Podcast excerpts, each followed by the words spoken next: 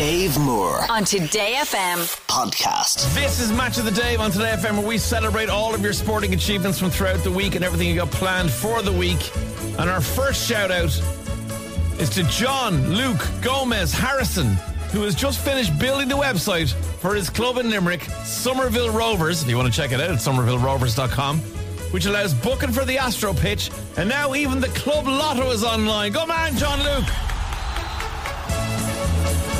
Right, the next message is from Jill. Jill, Jill's giving me everything I need. She's right up my alley.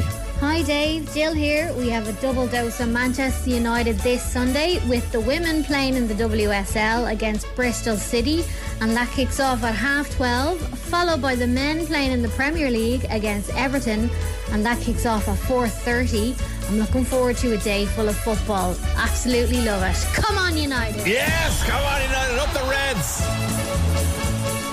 Next, we need to say best luck to Brian, Connor, and all of Oliver Plunkett's team from West Cork in their Munster Junior B Hurling Championship quarter final against De La Salle of Waterford on Sunday.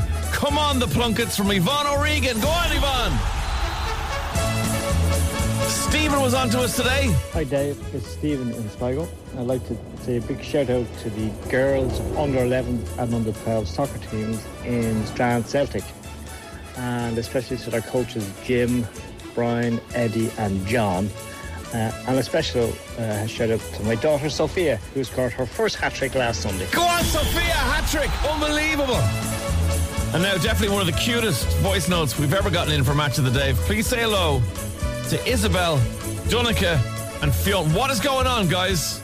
Good up to the Gorey Rugby Club under 12 team who are playing the halftime game in the Aviva this weekend. Especially to our cousin Con. Come on, Leinster! Come on, Leinster, legends. Dave Moore On Today FM. podcast.